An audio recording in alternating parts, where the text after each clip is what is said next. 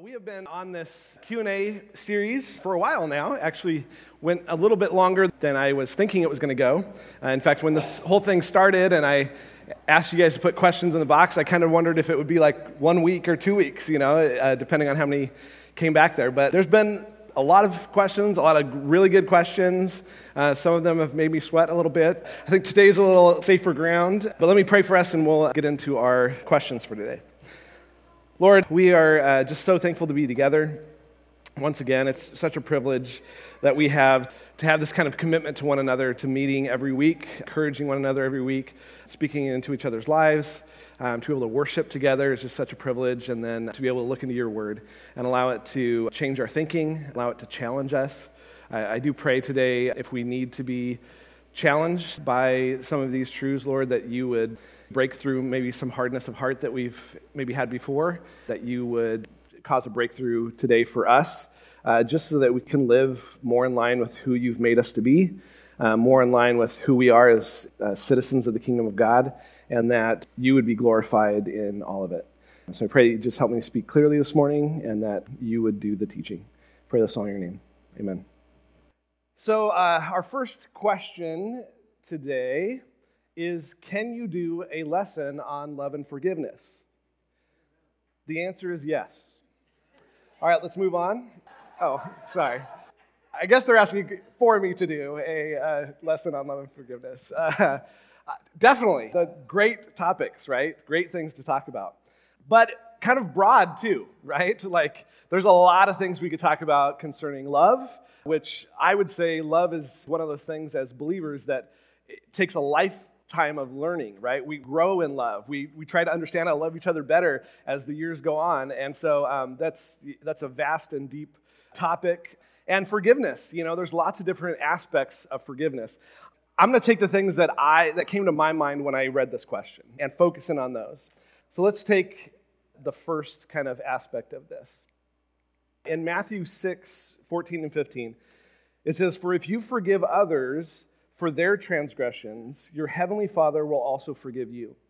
But if you do not forgive others, then your your Father will not forgive your transgressions." Those are Jesus' words. They're pretty pointed, right? Mark eleven twenty-five says, "Whenever you stand praying, forgive, if you have anything against anyone, so that your Father who is in heaven will also forgive you your transgressions." Jesus is describing here in both of these instances the kingdom of heaven, which if you're a follower of Jesus, if you've given your life to Christ, to follow him wherever he goes, you're a part of this nation of people. Now, it's not a physical nation, right, with borders, but it's a spiritual nation, uh, and, and you're a part of that. And he's trying to describe what that spiritual nation is about. In fact, a lot of Jesus' ministry was trying to describe that, was trying to describe what this kingdom of heavenly citizens would look like and be like on this earth. And the idea is pretty simple here. Kingdom people forgive others. Period. They just do. It's part of who we are. It's part of who we are as a people. It should mark who we are as a people. When people think about Christians, true followers of Christ, not just the ones that put the label on, but those who actually are true followers of Christ, they should think, man, those guys just let go of things. They don't hold on to things. Your family members who maybe aren't believers, when they think of you, they should think of someone who just lets things go. Even those things that our world would say, you shouldn't let that thing go. That is so egregious, whatever they did to you, you've got to hold on to that, at least in some way. They've got to pay some sort of penalty, and that penalty is you not forgiving them. Not if you're a kingdom citizen. Not if you're a follower of Christ. That's how the outside world thinks. The outside world uses forgiveness only when it's advantageous to themselves. Like, if I want to maintain this relationship, I guess I have to forgive this person. And I want to maintain this relationship, so I'm going to forgive them. But the moment it gets to a point where I'm kind of over the relationship, I'm kind of done with them, well, that's the moment when that's the last straw, right? That's the straw that broke the camel's back, and it's done. That's worldly thinking, not kingdom citizen thinking. Or, uh, you know, a modern thing today is, you know, unforgiveness is really causing me to be a bitter person. and I don't want to be a bitter person. And so I guess I'll forgive so that it doesn't negatively affect my life. That's not the reason we should forgive. We as kingdom citizens should forgive because that's who we are. We are forgiving people. We forgive because we understand forgiveness. The world doesn't really understand forgiveness, but we understand it, right? Because we've been forgiven ourselves. We are forgiven people. That's, if there's any mark of us, that's the mark, right? We're forgiven. And so we get forgiveness, or we should. So really what we should be thinking of when we're thinking of the forgiveness of others is not this kind of measurement of how it affects me, or whether I want to forgive, or whether they deserve forgiveness, uh, whether they've been repentant enough, whatever. The question is, whatever they did to you, if you did that thing, would you want God's forgiveness for that thing? And I think you'd probably say yes. Whatever that thing is, you might not expect it or think you deserve it, but you would want God's forgiveness for that. Well, then you should offer that forgiveness to others. Because God, does God offer forgiveness for all transgressions? Yeah. So we in turn should forgive because we've been forgiven, right? This is uh, reflected in Colossians chapter three. It says, so as those who have been chosen of God, holy and beloved, because of who we are, not because of anything we've done, but because of what God has done for us, right? Because of who we are, make that the basis for putting on a heart of compassion, kindness, humility, gentleness, and patience, bearing with one another, and forgiving each other, whoever has a complaint against anyone, just as the Lord forgave you. Anytime you see just as in Scripture, you can you can write in, if you're comfortable writing in your Bible, just write an equal sign. That's what it means. In the same exact way as the Lord forgave you, so also should you forgive. And then he says, beyond all these things, put on love, which is the perfect bond of unity. The context of Colossians three is Paul describing, like, we died with Christ, we've been raised with Christ to a completely new life. Our new life should look nothing like our old life because it is so different. The very nature of who we are has been transformed. And we become these people who are eternally minded, not temporally minded, right? We look ahead. We don't. We no longer follow every passion that we have. This is all from Colossians. We don't follow every passion that we have. We do good to people, like Christ did good to people. Our passions and desires typically take us away from things that are loving and humble and kind. And he says this transformation that's occurred in us should cause us to be all of these things, but should definitely cause us to be forgiving one another. And again, forgiving, easy way to think about that is it, uh, if you like Elsa's song from Frozen, you guys familiar with that? What is it? Let it go, let it go. Now, don't listen to the rest of the words of that song, but that, those lines are what forgiveness is. It's truly to let it go. It's from a word that actually means to drop it. Just drop it. We are people who have been transformed in such a way that we drop things. We let people off the hook. And it's not a question of whether they, they should be left, let off the hook or not. The question is not, that doesn't matter at all. The question is, who are we? We are people who let people off the hook. Ephesians four says, be kind to one another, tender-hearted, forgiving each other, letting each other off the hook. Just as God in Christ also forgave you. Did God let us off the hook? one hundred percent. Over and over and over and over and over and over again, right? Like, we can all relate to this. Yeah, definitely. He let it go between me and him. Therefore, look at verse one. Therefore, be imitators of God. Imitate him as beloved children and walk in love, just as Christ also loved you and gave himself up for us as an offering and a sacrifice to God as a fragrant aroma. You see, in all these cases, we continue to be called to forgiveness and love, and he, over and over and over again, drawing a comparison between the way we forgive and the way he forgives, right? The way we love and the way he loves. That our forgiveness should be beyond what humans do for one another. It should be what he does for mankind, what he has done for mankind. And so what may come to mind as we're looking at this is you might go, well, where does it end? You've probably had people in your life who continually take advantage of you, who continually mistreat you, who are just, whenever they're in a bad mood, they hurt you. So at what point does it get to this toxic level, right? That's the big thing today. This person is toxic. I've decided the toxicity in our relationship has gotten to that point where I now write them off. How far does that go? I don't think we're going to like the answer to that question. Look at Matthew eighteen. It says, Then Peter came up and said to him, said to Jesus, Lord, how many times shall my brother sin against me, and I still forgive him? Up to seven times?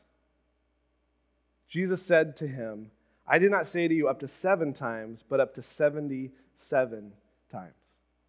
Peter was being very gracious here, because I think he understood the nature of Jesus. He was learning some things about Jesus and learning some things about forgiveness. And so the standard in their culture, the Jewish standard, was three times to forgive someone, which actually makes sense, right? If someone comes up to you and punches you, right, you're like, what in the world? And they're like, I'm so sorry. And you're like, okay, you know, it's fine, right? They come up to you again and punch you. I'm so sorry. You're like, that, what? You can't just be sorry for that. You just punched me a second time. Like, what is going on? But okay, okay, fine, fine, fine, fine. I'm a Christian. I guess I'll forgive you, right? Like, right? They come up and do, do it to you a third time? Like, no. Like, I don't think so. So Peter's like being generous here. Like, that third time, I'm going to I'm going to forgive him even on that third time. And then I'm going to forgive him on the fourth time, and the fifth time, and the sixth. I mean, that's a lot of times. Can we agree? Like, Peter's being super generous here. And Jesus is like, seven times, like seventy-seven times. By the way, he's not, don't count up to seventy-seven. That's not his point, right? His point's like, no, no, no, you don't, you don't understand. And I don't think we understand. That's why Jesus gives us this parable, which is, is excellent. He says, for this reason, the kingdom of heaven, that's us, is like a king who wanted to settle accounts with his slaves. And when he had begun to settle them, one who owed him ten thousand talents was brought to him. But since he did not have the means to repay, his master commanded that he be sold along with his wife and children and all he had, and repayment be made. This was normal. This was the way debts unpaid debts were taken care of in the first century. Totally normal. Everybody expected this to happen. That's why you tried to avoid getting into debt, because you could be either put in debtor's prison or be enslaved. That was a normal way for things to go, to pay your debts. But you have to understand here, one talent is about six thousand denarii, which are these silver coins, okay? This guy owed his master ten thousand talents, which is equal in today's money to twelve billion dollars. twelve billion dollars. And in their time, in their place, we might go, because, you know, the whole American dream thing, we're like, yeah, I might be able to do that. Like, I invent the right thing, or I, you know, I'm going to become, I'm going to invent the next Amazon or whatever. Like, I might be able to get to that. Like, we might have that idea, which is ridiculous. But you got to understand, those opportunities did not exist in their time. This twelve billion dollars would have taken, well, in their time, it wasn't twelve billion dollars in their time, but in their time, it would have taken two hundred thousand years of work to pay off. That means he and his wife and his children working every day of their life before they die, and his grandchildren and great-grandchildren and great-great-grandchildren all enslaved. Basically, his whole line is going to be enslaved for a very, very long time. This is not a repayable sum. Listen to what the slave said, verse twenty-six.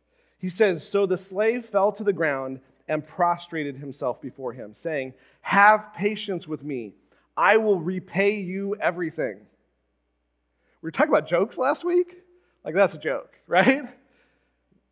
Right? Like, two hundred thousand years of repayment. Like, no. This, what, what is this guy saying, right? Him saying, "I will pay back everything," there's one of two problems going on with this dude. Either he does not understand how much he owes, which is possible, right? He just doesn't get the dollar amount that he owes. And so he thinks, "I've got this. I can handle it.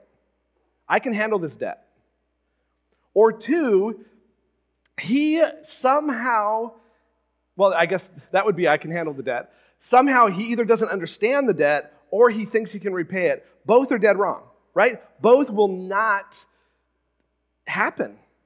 He will not repay it, and or he just doesn't get it. Like, he just doesn't understand how much he owes, which, by the way, I think is the same problem we have. It's the same problem the world has. We either don't understand the debt we owe. We think, you know what? I'm not that bad of a guy. I just need to do some decent things in my life, and it will outweigh the not so great things in my life. Because I'm a pretty good person. Sure, I failed a little bit. But you know what? I mean, like, my debt to God is nowhere near this person's debt to God. Like, I can handle my debt to God, right? Because we just don't understand the depth of the debt that we owe, which is absolutely unpayable. Or we think we can pay it back. We don't believe the unpayable thing. We do the whole good and bad karma thing, which is totally a human idea, right? If I do enough good things, then I get good karma to outweigh my bad things, which is my bad karma. And the point is that Jesus is trying to get across in this illustration is you could spend every day of your life for the rest of your life doing as much good as humanly possible, and you wouldn't even make a dent. And by the way, if your family was helping you out, not like that's the thing, but like if your family was all doing good things every single day of their life for their whole life, your whole family wouldn't make a dent. Your debt is unpayable. And it's ridiculous to think anything else. So what's left? If we come to that and we recognize that, what's left? The only thing we can ask for is for God to let go of our debt, right? To forgive our debt. That is the only option at this point. The only option is that the master lets the debt off, lets him off. There's no other option. Well, thankfully, that's what happens. Look at twenty-seven. It says, "And the master of that slave felt compassion, and he released him and forgave him the debt." twelve billion dollars, two hundred thousand years of work. And the master's like, "It's good. We're good. Gone. Done." And I think we look at this because we can relate to this and go, yeah, this is awesome. Like, our God is good, right? Because he did the same thing for us that he did for this guy. Maybe we don't realize how much of a debt he actually did pay for us, but it is massive, beyond anything you could ever pay. And you go, okay, that's great, that's wonderful, that's nice, but I thought the question was about us forgiving. So what does this have to do with us forgiving? It has everything to do with us forgiving. That's his whole point. Look at twenty-eight.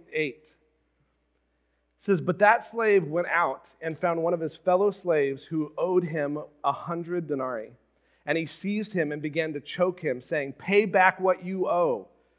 So his fellow slave fell to the ground and began to plead with him, saying, 'Have patience with me, and I will repay you.' But he was unwilling and went and threw him into prison until he would pay back what was owed." This guy had another guy who owed him a debt. He's just been forgiven two, two uh, twenty, what did I say? Two, twelve. Yeah, I was like, it's not two, it's not twenty, twelve. twelve billion dollars. I hit my head yesterday. That must be what's going on here. Uh, twelve billion dollars. And this guy owes one hundred denarii, which is worth twenty thousand dollars, which is not nothing. Can we agree? twenty thousand dollars, that's that's not nothing. It's about four months of work. The problem is not that this guy wanted his money that was truly owed to him. The problem was when you put it next to the forgiveness he had received, it's ridiculous that he's going after this guy. Can we agree? He just got forgiven an unimaginable debt, and he can't go to someone else and forgive them their much lesser debt? It's ridiculous. By the way, the master does not respond well to this dude. We're not going to read it, but it's not good.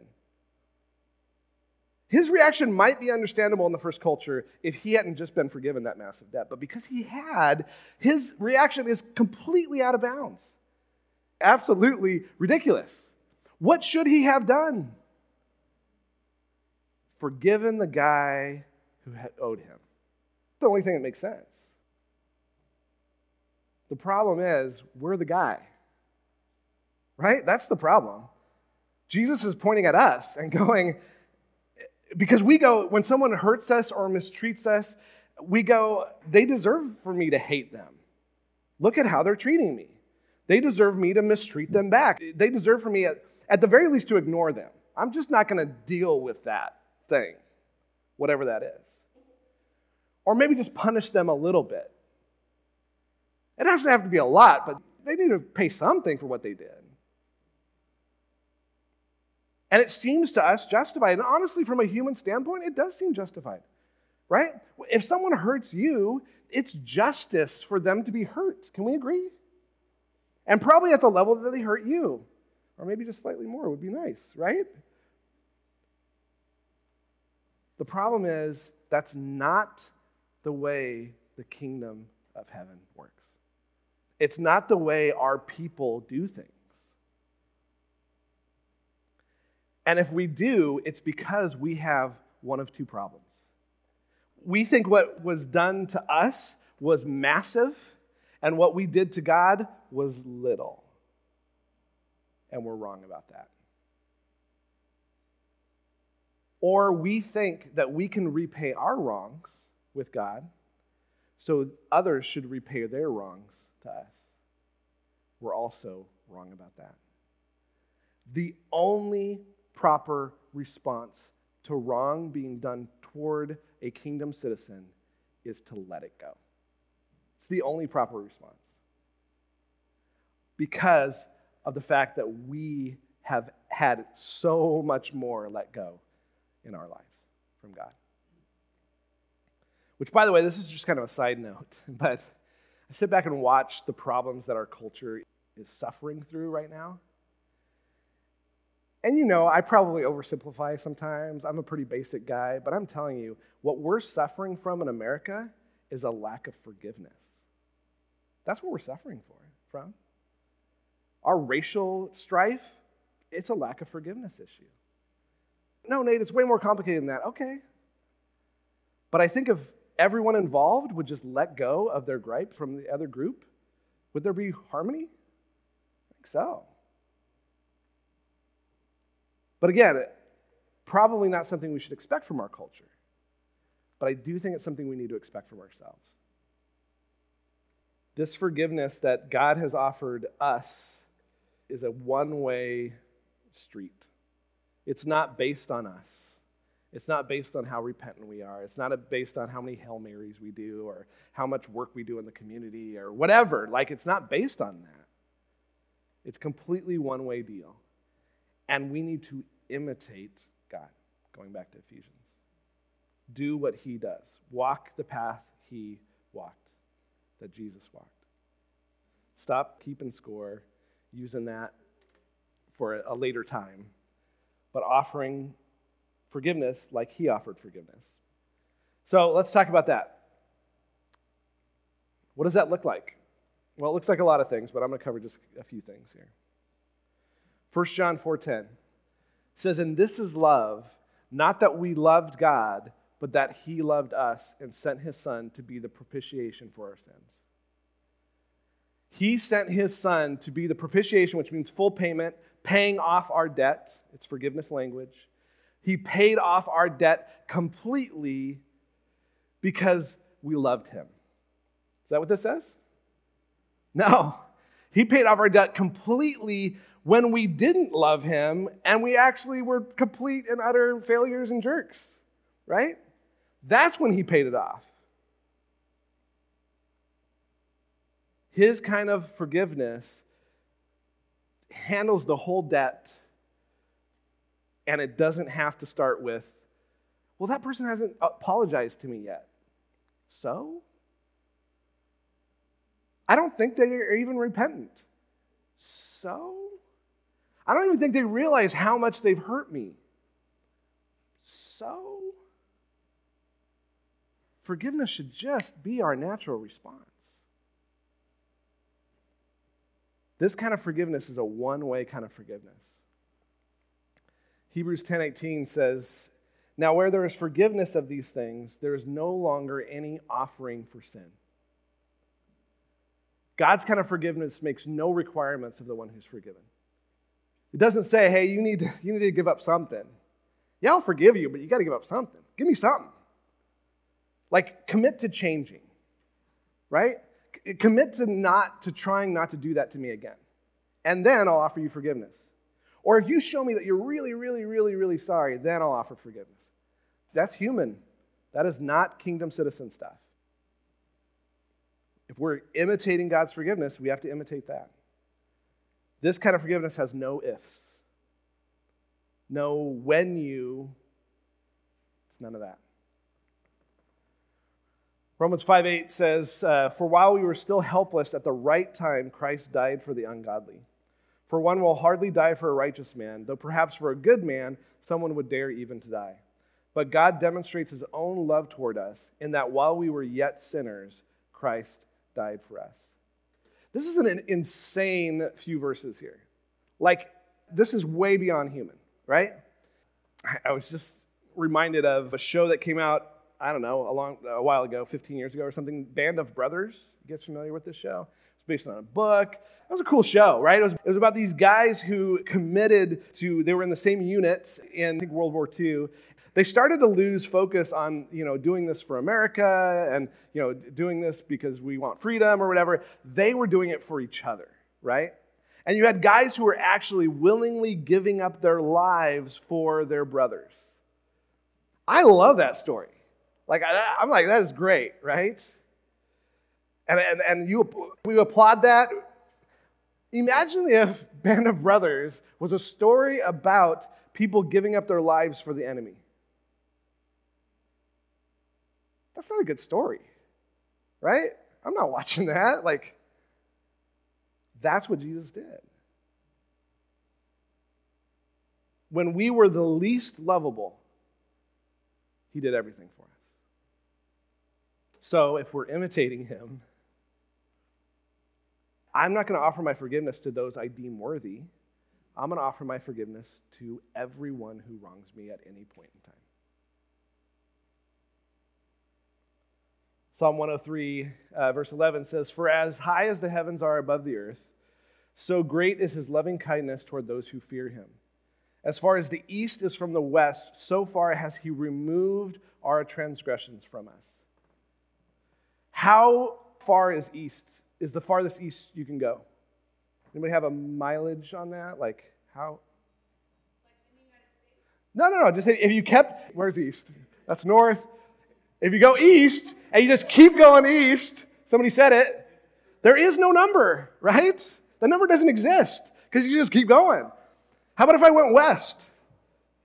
Same thing. There's no, there's no, there's no boundary. He tosses it way far.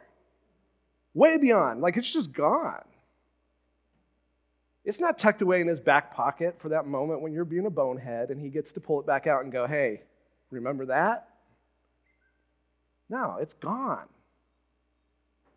So kingdom citizens, we don't tuck that in the back pocket. We don't trot that out when we want to make our point. It's gone. Last one is Romans five twenty says, the law came in so that transgression would increase. But where sin increased, grace abounded all the more. I love this picture. That means the sin that I have done before God, as that piled up, his grace always superabounded is the word. It always went way over my sin. And so if I sin this much, he's got this. If I sin this much, he's got this. If I sin this much, he's got this. His grace just always covers it. If I do that little, little bad thing, his grace covers it. If I do that really super bad thing, his grace covers it. Be imitators of God. I don't know all of your stories. I know some of your stories, but I don't know all of all of your stories, right? I don't know what you walked in here this morning with. What unforgiveness is living in your heart that you've justified over time. And it's easy to justify. It really is easy to justify, especially when someone has hurt us that badly.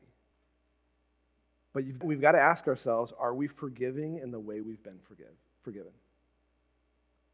And you might ask, I've you know counseled many people over some unforgiveness issues, and, and the question is, well, how do I do it? I'm all about Nike on this.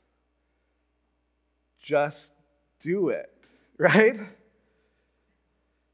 If I have a bill from you because I owe you ten thousand dollars, no, sorry, you owe me ten thousand dollars, that's the right way. Okay, I have a bill, you owe me ten thousand dollars. If I want to forgive that debt and I have a paid stamp right next to me here, what do I do? What happened to the debt? It's forgiven. Just do it. It's not, you know, there's psychobabble stuff that goes around these issues. It, it is not any of that stuff. It's just you making a decision by the power of the Holy Spirit, which it might very well take. This is beyond human ability, right? Ask God to help you do this. For you to just go, that thing I've been holding on to with that person, it's gone. I'm deciding today, I'm, it's gone. I'm not going to hold it against them anymore. It is over. I'm letting it go. And don't let arguments like, well, they haven't said I'm sorry yet, or they don't seem repentant, or, or whatever justification we've used, or they did it to me too many times, or whatever, like that cannot hold us back from true forgiveness. Because true forgiveness doesn't require anything of the party that harmed us. It just lets it go. Okay, we're going to have to do this next one quickly, but it's on it's on the same uh, same sort of topic here, but it's a good question. What is the role of the church in restoring relationships with believers who have left our fellowship? It's a good question. This church has been around for many, many, many years, right?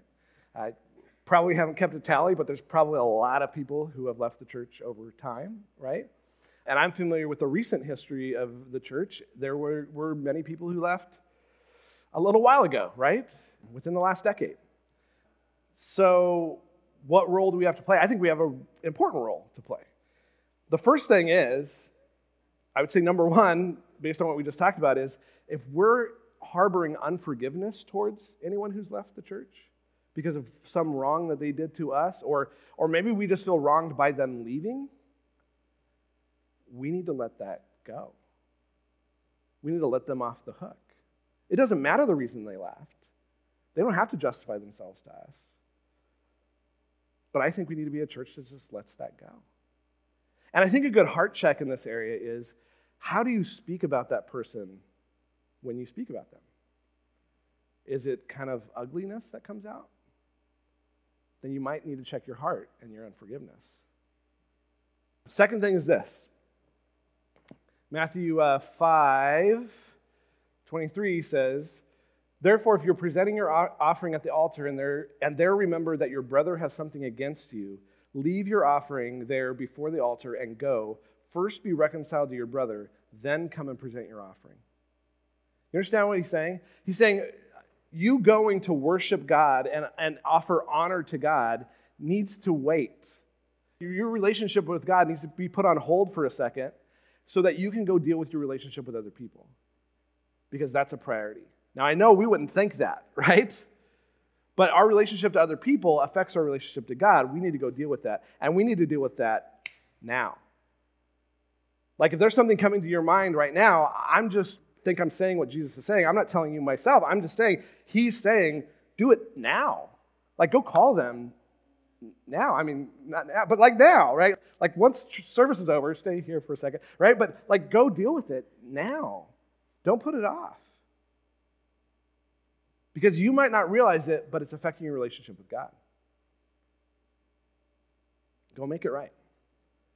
So if that's true of people who have left the church and there's unreconciled things, go, go, go, go deal with it.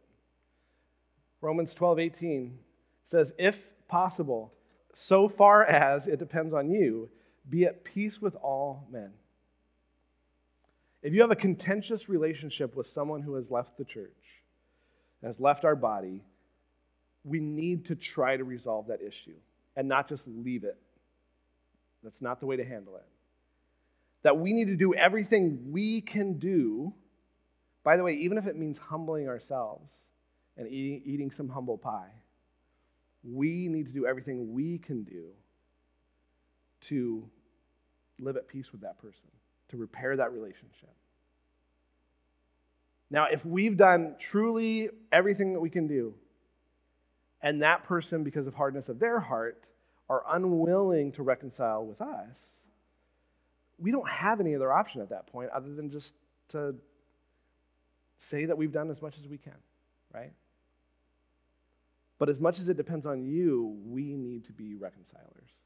We need to be people who live in reconciled relationships. Now, beyond all that, does this necessarily require us to live in fellowship with all believers all the time? I'm not going to read this, but this is the account of um, Paul and Barnabas, who were the best of friends, traveling partners for a lot of years, ministry partners for a lot of years. They ended up splitting and going different directions. And it was over John Mark, this guy who made a huge mistake. He failed the ministry. And Paul said, I don't think we can depend on him. And Barnabas is like, I think we can depend on him. And they couldn't come to agreement. And so they went in different directions in their ministry. I don't think there's anything wrong with that. I don't think you have to, with people maybe who have left the church, have to feel like you have to be in some sort of fellowship with them, you know, some sort of continual fellowship with them. I don't think you have to do that. I think there's reasons why. I mean, I know I'm not in fellowship with believers that I've been with over the years, and some of that's just proximity, right? As much as I love many of our church family from Alaska, they're in Alaska, right? Like, I can't be in fellowship with them all the time. Now, I love it when they call, you know, because I'm like, hey, you know. But, uh, you know, it's okay. We don't have to be in fellowship with all believers at all times. But make sure that you're reconciled before you decide, hey, we're going to have less fellowship. And then First Peter four eight says this, above all, everything going on, keep fervent in your love for one another, because love covers a multitude of, of sins. Let love lead all the time. And being fervent actually means to persist in it, to not waver from it. It's going to be easy to waver from it at times. Persist in it. Pursue it as hard as you can. Love, love, love, love. Because you know what? There's going to be a lot of failures that exist relationally, right? You've probably had plenty of those. I know I've had plenty of those. But it's amazing how persistent love can actually address some of those things if we just keep pushing. If I keep trying to do what's best in your life, if I keep trying to do good in your life, it can do a lot of good. All right, let me pray for us, and we'll sing a little more. Lord, thank you for these truths, both how exciting they are. I mean, every time I think about the debt that you've paid for me, I just get giddy. But also how challenging it is that we're called to that same sort of forgiveness of each other, which in many ways just seems, you know, impossible or highly unlikely for, for us to be able to do that. But that's what we're called to as your children. And so empower us. Empower us to imitate you in this area of forgiveness. Help us to, to be honest with ourselves about unforgiveness we might be harboring in our hearts. And, and let us choose today just to just to do it, just to just to let it go, just to make the decision to, to not hold those hurts uh, and those disappointments against anyone ever.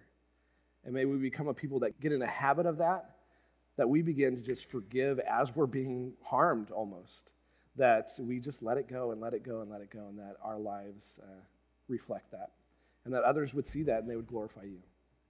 Pray this all in your name.